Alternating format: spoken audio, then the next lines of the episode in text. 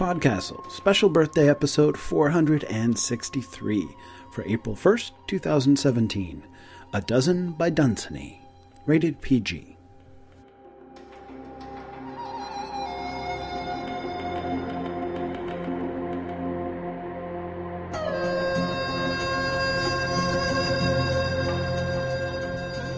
Hello, and welcome back to Podcastle, where fantasy leads reality in a sexy, sexy tango. I'm your guest host and guest editor for this special birthday episode. Nine years ago on this day, Podcastle's very first episode aired Peter S. Beagle's Come Lady Death, hosted by Hugo and Nebula award winning Ann Leckie, and read by Paul Jenkins, and with one Rachel Swirsky as the podcast's editor. Have you heard this one? If not, I recommend you give it a listen and see how this all started off. Many things have changed over the years, but through it all, we have remained dedicated to sharing a wide ranging and diverse gamut of fantasy stories week after week with our listeners. In putting this birthday episode together, I wanted to make it a family affair, so all the stories were chosen by then current Podcastle staff. We've added a few since then, and read by either staff or long term supporters and friends. Additionally, I have the pleasure of sharing host duties with two very special guests that I'll leave for a bit of a surprise. We've divided up the stories into three sections so you can look forward to their introductions to section 2 and 3.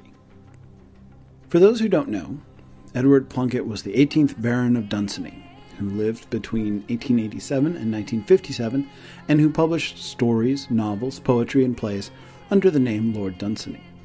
He also worked with W.B. Yeats and Lady Gregory, and lived in what is possibly the oldest home in continual use in Ireland, as work on building Castle Dunsany was begun circa 1180. We have run several of his very short stories here on Podcastle, including one in today's collection, The Sphinx in Thebes, Massachusetts, which was our miniature episode 52, and you will likely hear more of Dunsany's stories in the future. However, as a special birthday treat, we are collecting a dozen of his short, and some very short, stories for you today. All of them were selected from his collection 51 Tales, published in 1915. So let's get started, shall we?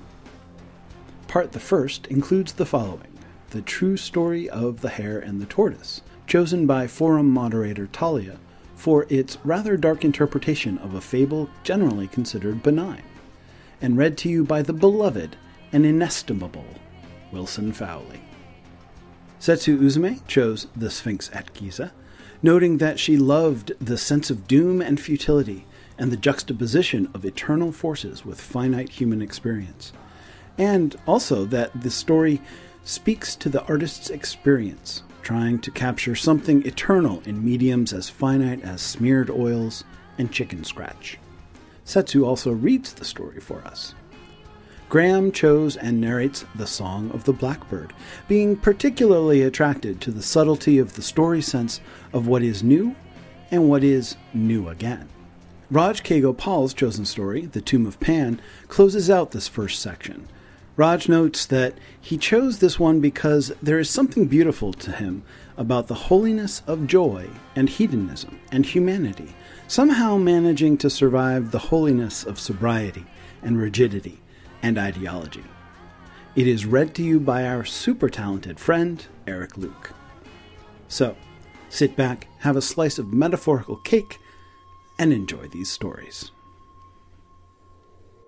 The True History of the Hare and the Tortoise for a long time there was doubt with acrimony among the beasts as to whether the hare or the tortoise could run the swifter. Some said the hare was the swifter of the two because he had such long ears, and others said the tortoise was the swifter because anyone whose shell was so hard as that should be able to run hard too. And lo, the forces of estrangement and disorder perpetually postponed a decisive contest. But when there was nearly war among the beasts, at last an arrangement was come to, and it was decided that the hare and the tortoise should run a race of five hundred yards, so that all should see who was right. Ridiculous nonsense, said the hare, and it was all his backers could do to get him to run. The contest is most welcome to me, said the tortoise. I shall not shirk it. Oh, how his backers cheered! Feeling ran high on the day of the race. The goose rushed at the fox and nearly pecked him. Both sides spoke loudly of the approaching victory up to the very moment of the race. I am absolutely confident of success, said the tortoise. But the hare said nothing. He looked bored and cross. Some of his supporters deserted him then and went to the other side, who were loudly cheering the tortoise's inspiriting words. But many remained with the hare. We shall not be disappointed in him, they said. A beast with such long ears is bound to win. Run hard, said the supporters of the tortoise. And run hard became a kind of catchphrase which everybody repeated to one another. Hard shell and hard living, that's what the country wants. Run hard, they said. And these words were never uttered, but multitudes cheered from their hearts. Then they were off, and suddenly there was a hush. The hare dashed off for about a hundred yards. Then he looked round to see where his rival was. It is rather absurd, he said, to race with a tortoise. And he sat down and scratched himself. Run hard, run hard, shouted some. Let him rest, shouted others. And let him rest became a catchphrase too.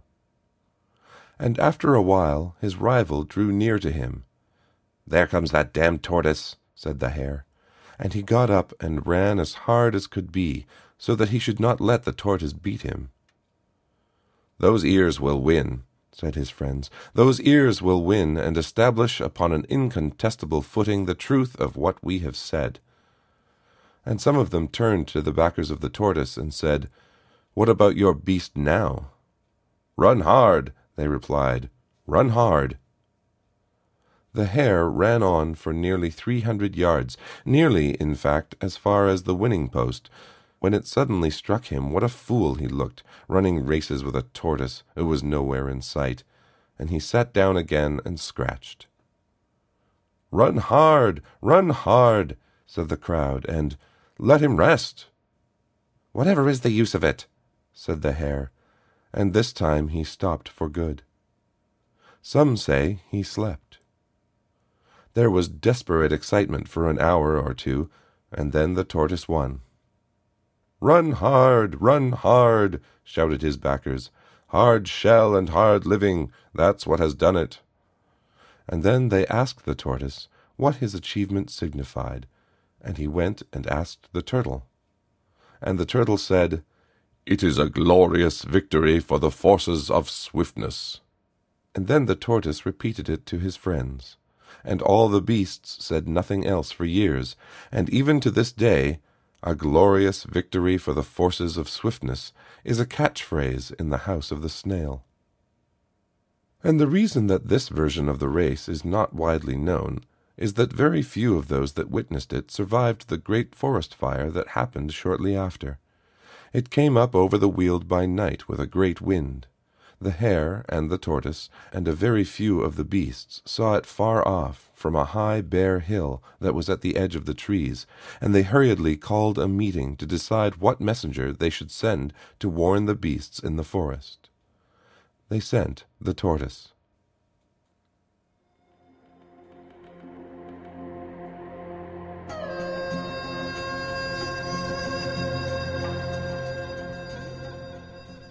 The Sphinx at Giza. I saw the other day the Sphinx's painted face. She had painted her face in order to ogle time, and he has spared no other painted faces in all the world but hers. Delilah was younger than she, and Delilah is dust. Time hath loved nothing but this worthless, painted face. I do not care that she is ugly, nor that she has painted her face, so that she only lure his secret from time. Time dallies like a fool at her feet when he should be smiting cities. Time never wearies of her silly smile.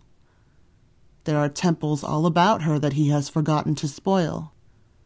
I saw an old man go by, and time never touched him. Time that has carried away the seven gates of Thebes. She has tried to bind him with ropes of eternal sand, She had hoped to oppress him with the pyramids. He lies there in the sand with his foolish hair all spread about her paws.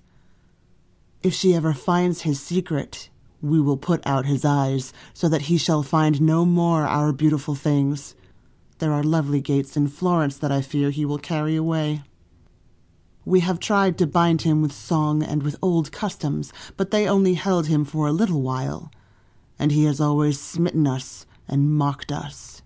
When he is blind, he shall dance to us and make sport. Great, clumsy Time shall stumble and dance, who liked to kill little children and can hurt even the daisies no longer. Then shall our children laugh at him who slew Babylon's winged bulls and smote great numbers of the gods and fairies when he is shorn of his hours and his years. We will shut him up in the pyramid of Cheops, in the great chamber where the sarcophagus is. Thence we will lead him out when we give our feasts. He shall ripen our corn for us and do menial work. We will kiss thy painted face, O Sphinx, if thou wilt betray to us time.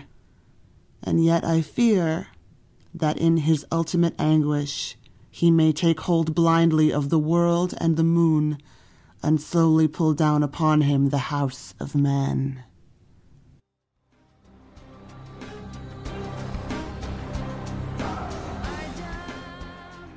The Song of the Blackbird as the poet passed the thorn tree, the blackbird sang. However do you do it? the poet said, for he knew bird language. It was like this, said the blackbird. It really was the most extraordinary thing. I made that song last spring. It came to me all of a sudden. There was the most beautiful she blackbird that the world has ever seen. Her eyes were blacker than lakes are at night. Her feathers were blacker than the night itself, and nothing was as yellow as her beak. She could fly much faster than the lightning. She was not an ordinary she blackbird. There has never been any other like her at all. I did not dare go near her because she was so wonderful. One day last spring, when it got warm again, it had been cold. We ate berries. Things were quite different then, but spring came and it got warm. One day I was thinking how wonderful she was, and it seemed so extraordinary to think that I should ever have seen her, the only really wonderful she blackbird in the world, that I opened my beak to give a shout, and then this song came, and there had never been anything like it before, and luckily I remembered it, the very song that I sang just now. But what is so extraordinary, the most amazing occurrence of that marvellous day, was that no sooner had I sung the song than that very bird, the most wonderful she blackbird in the world, flew right up to me and sat quite close to me on the same tree. I never remember such wonderful times as those. Yes, the song came in a moment, and as I was saying. And an old wanderer walking with a stick came by, and the blackbird flew away and the poet told the old man the blackbird's wonderful story. That song new, said the wanderer, not a bit of it. God made it years ago. All the blackbirds used to sing it when I was young. It was new then.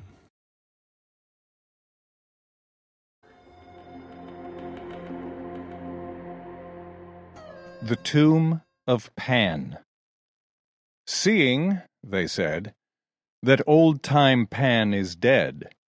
Let us now make a tomb for him, and a monument, that the dreadful worship of long ago may be remembered, and avoided by all. So said the people of the enlightened lands, and they built a white and mighty tomb of marble. Slowly it rose under the hands of the builders, and longer every evening after sunset it gleamed with rays of the departed sun. And many mourned for Pan while the builders built. Many reviled him. Some called the builders to cease and to weep for Pan, and others called them to leave no memorial at all of so infamous a god. But the builders built on steadily. And one day all was finished, and the tomb stood there like a steep sea cliff, and Pan was carved thereon, with humbled head, and the feet of angels pressed upon his neck. And when the tomb was finished, the sun had already set, but the afterglow was rosy on the huge bulk of Pan. And presently all the enlightened people came, and saw the tomb, and remembered Pan who was dead, and all deplored him and his wicked age. But a few wept apart, because of the death of Pan. But at evening, as he stole out of the forest, and slipped like a shadow softly along the hills. Pan saw the tomb and laughed.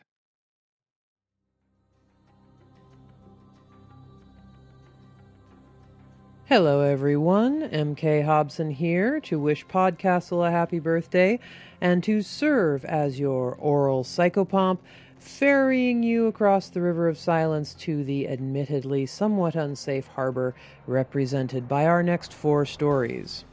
Now, in the notes Peter sent me, he said he'd arranged these stories in a kind of chronological order from the beginning of time until, one can only assume, the inevitable heat death of the universe. This upcoming section he called historical. But having read through all the other stories, I don't think that's quite right. The word I would use, honestly, is worldly. For me, even more so than the other stories in today's episode, these four explore the space where transcendence intersects with human folly and delusion. The section includes a moral little tale, selected and read by Matt Dovey, Death and the Orange, selected and read by Aidan Doyle, Alone the Immortals, selected and read by Khaalidah Muhammad Ali, and Time and the Tradesman, selected by Crystal Claxton and read by Cheyenne Wright. Now, while all of the editors provided a note about their selection, and I'm assuming Peter will share these with you, perhaps in the episode description or something, one of these notes in particular stood out for me. It was Matt's comment on his selection of a Moral Little Tale, which offers an interesting lens through which this whole group might be considered. He wrote, I don't believe personal happiness can ever be an evil. There's an infinite pool of love to go around if only we'd let each other share in it without judgment. Now, myself, I adore that sentiment. I wonder, however, if Dunsany would agree with it. Think about that as you continue to listen to these tales and see what you think. A Moral Little Tale There was once an earnest Puritan who held it wrong to dance, and for his principles he laboured hard. His was a zealous life, and there loved him all of those who hated the dance, and those that loved the dance respected him too. They said, He is a pure good man, and acts according to his lights. He did much to discourage dancing, and helped to close several Sunday entertainments. Some kinds of poetry, he said, he liked, but not the fanciful kind, as that might corrupt the thoughts of the very young. He always dressed in black. He was quite interested in morality, and was quite sincere, and there grew to be much respect on earth for his honest face and his flowing pure white beard. One night the devil appeared unto him in a dream, and said, Well done. Avaunt, said that earnest man. No, no, friend, said the devil. Dare not to call me friend, he answered bravely. Come, come, friend, said the devil. Have you not put apart the couples that would dance? Have you not checked their laughter and their accursed mirth? Have you not worn my livery of black? Oh, friend, friend, you do not know what a detestable thing it is to sit in hell and hear people being happy and singing in theatres, and singing in the fields, and whispering after dances under the moon. And he fell to cursing fearfully. It is you, said the Puritan, that put into their hearts the evil desire to dance, and black is God's own livery, not yours. And the devil laughed contemptuously, and spoke. Oh, he only made the silly colours, he said, and useless thorns on hill slopes facing south, and butterflies flapping along them as soon as the sun rose high, and foolish maidens coming out to dance, and the warm mad west wind. worst of all, that pernicious influence, love. And when the devil said that God made love, that earnest man sat up in bed and shouted, Blasphemy! Blasphemy! It's true, said the devil. It isn't I that send the village fools muttering and whispering two by two in the woods when the harvest moon is high. It's as much as I can bear even to see them dancing. Then, said the man, I have mistaken right for wrong. But as soon as I wake, I will fight you yet. Oh, no, you don't, said the devil. You don't wake up out of this sleep. And somewhere far away, hell's black steel doors were opened, and arm in arm those two were drawn within, and the door shut behind them, and still they went arm in arm, trudging further and further into the deeps of hell. And it was that Puritan's punishment to know that those that he cared for on earth would do evil as he had done.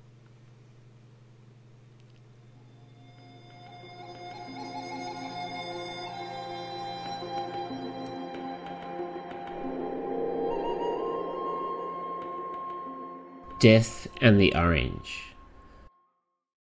Two dark young men in a foreign southern land sat at a restaurant table with one woman. And on the woman's plate was a small orange which had an evil laughter in its heart. And both of the men would be looking at the woman all the time, and they ate little and they drank much. And the woman was smiling equally at each. Then the small orange that had the laughter in its heart rolled slowly off the plate onto the floor, and the dark young men both sought for it at once, and they met suddenly beneath the table, and soon they were speaking swift words to one another, and a horror and an impotence came over the reason of each as she sat helpless at the back of the mind and the heart of the orange laughed, and the woman went on smiling. And Death, who was sitting at another table, tete a tete with an old man, rose and came over to listen to the quarrel.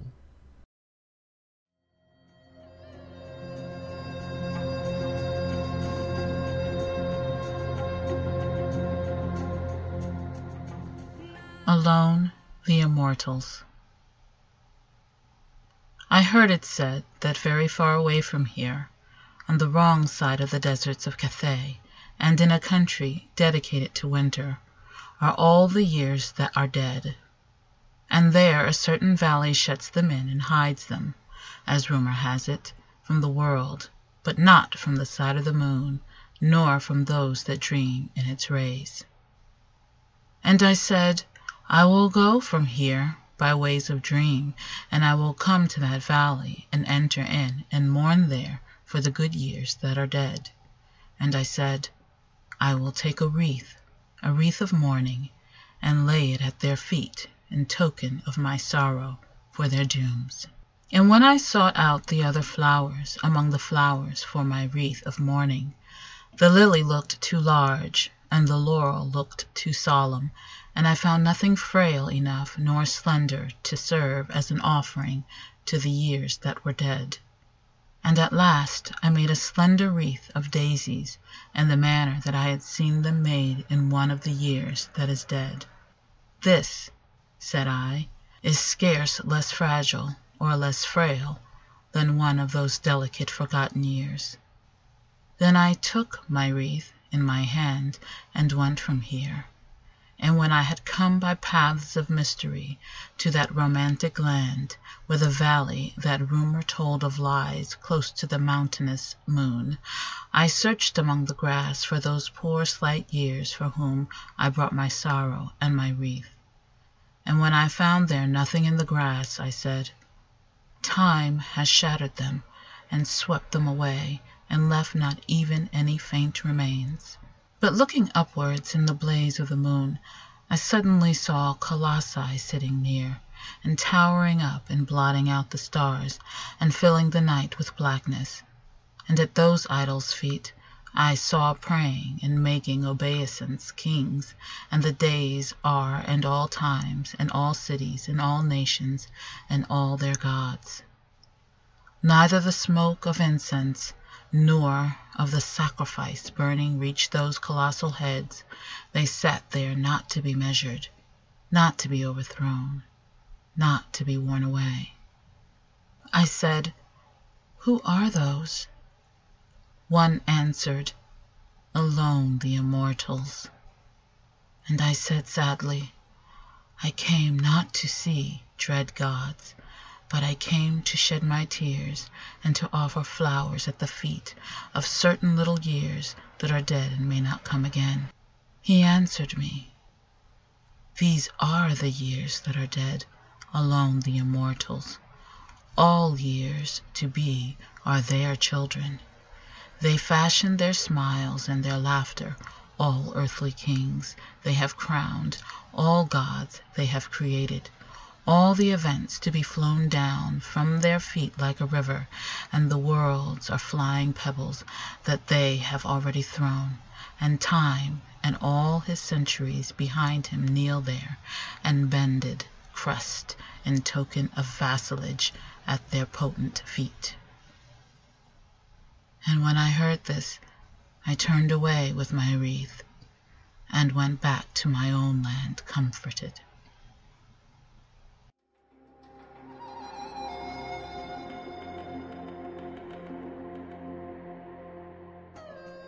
Time and the Tradesman. Once Time, as he prowled the world, his hair grey, not with weakness, but with dust of the ruin of cities, came to a furniture shop and entered the antique department. And there he saw a man darkening the wood of a chair with dye, and beating it with chains, and making imitation wormholes in it. And when Time saw another doing his work, he stood by him a while, and looked on critically. And at last he said, That is not how I work. And he turned the man's hair white, and bent his back and put some furrows in his cunning little face, then turned and strode away. For a mighty city that was weary and sick and too long had troubled the fields was sore in need of him.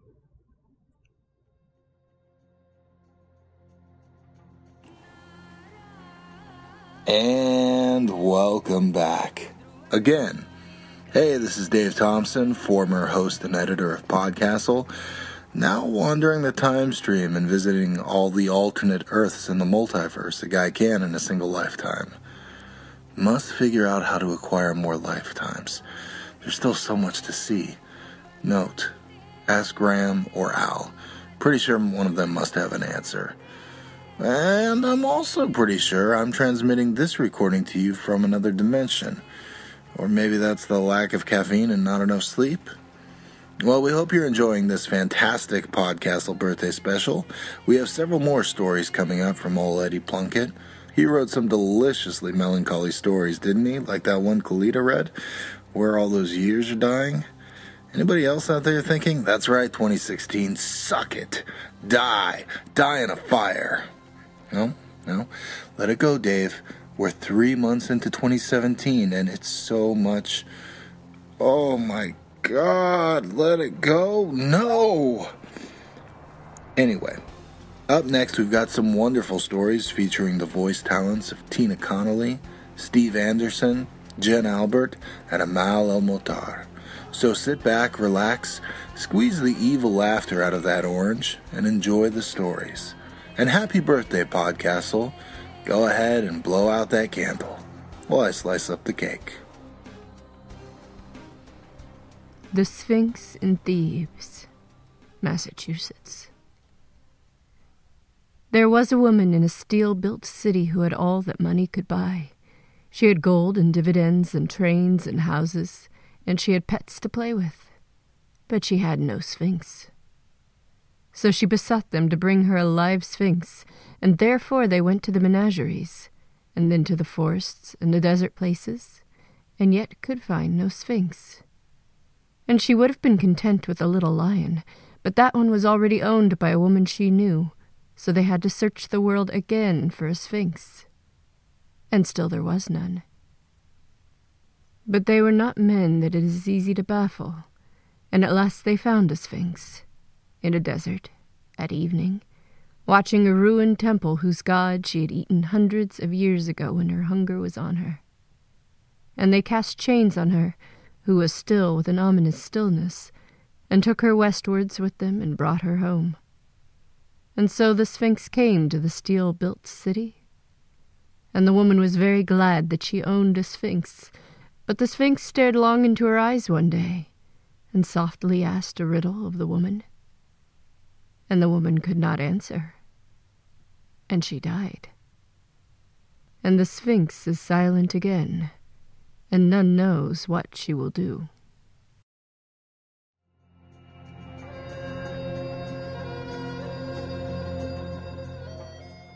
The Return of Song. The swans are singing again, said to one another the gods. And looking downwards, for my dreams had taken me to some fair and far Valhalla, I saw below me an iridescent bubble, not greatly larger than a star, shine beautifully but faintly. And up and up from it, looking larger and larger, came a flock of white, innumerable swans singing and singing and singing till it seemed as though even the gods were wild ships swimming in music. What is it? I said to one that was humble among the gods. Only a world has ended, he said to me, and the swans are coming back to the gods, returning the gift of song. A whole world dead, I said. Dead, said he that was humble among the gods. The worlds are not forever. Only song is immortal. Look, look, he said, there will be a new one soon. And I looked and saw the larks going down from the gods.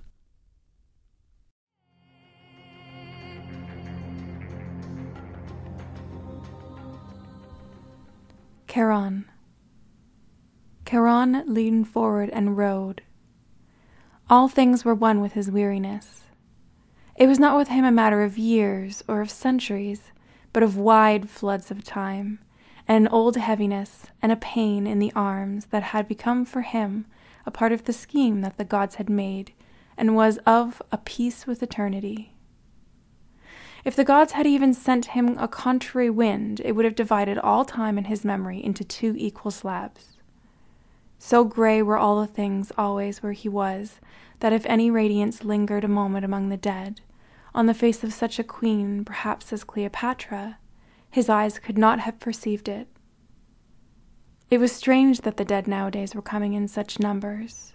They were coming in thousands, where they used to come in fifties.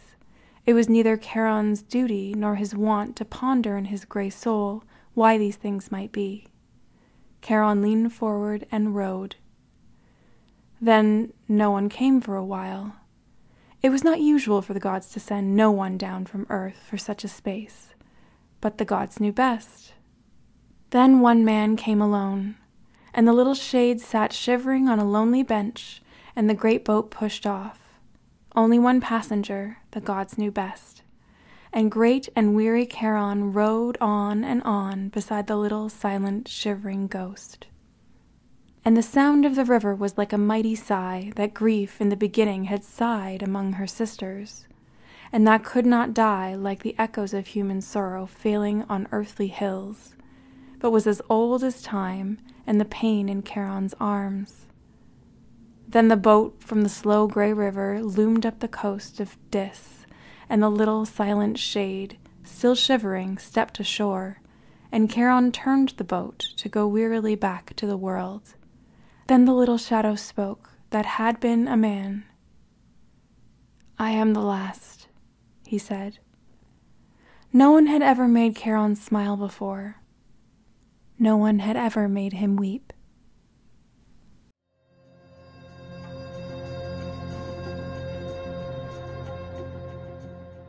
After the Fire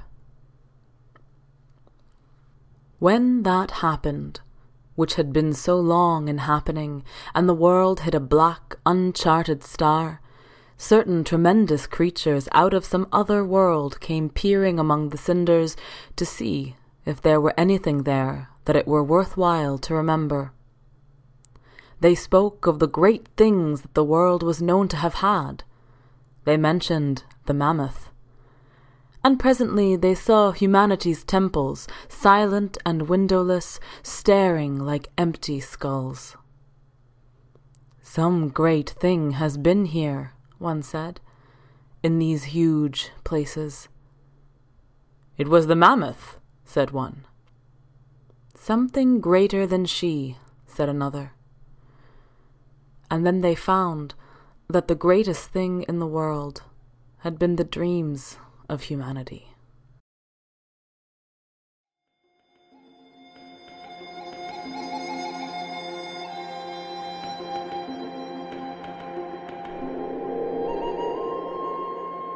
And welcome back. These stories were published just over a hundred years ago, and though Dunsany's turn of phrase sometimes feels dated, they remain remarkably potent examinations of human frailties, foibles, and dreams. Much, indeed, has changed over the last century our technologies, our political landscape, our global ecology, but what it means to be human, well, that song, as they say, remains the same. Still, our successes and our growth are things to be treasured. As Podcastle turns nine today, we hope you will be with us to celebrate the power of our dreams and our stories for many years to come. Feedback this week is for episode 453 A Spirited Education by Tony Pi.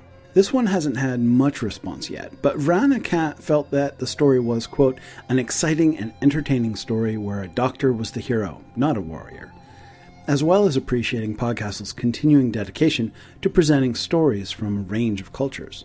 Trish M, quote, enjoyed the story quite a lot, particularly the bit about how he couldn't form a tiger avatar, never having actually seen a tiger, but he was able to turn his memory of lion dancers into his champions, supplemented by his father's verses and everyone joining him in chanting them. It was very satisfying. Thank you, Veronica and Trish M, for those comments. What did you think of that story? Or this story? Or even our very first episode? We hope you will share your thoughts with us at forum.escapeartists.net. You can also engage with us on Facebook, and our Twitter account is at podcastle underscore org. On behalf of everyone here at Podcastle, forum moderators Talia and Ocicat, associate editors Stephen Caps, Crystal Claxton, Matt Dovey, Aidan Doyle, Raj K. Gopal, Senior Hardwick, Arun Jiwa, Troy Wiggins, and Eleanor Wood, assistant editor Setsu Uzume, co editors Jen Albert and Khaalidah Muhammad Ali, and myself, your audio producer and this week's host and editor, Peter Wood. We thank you for letting us spin you some stories.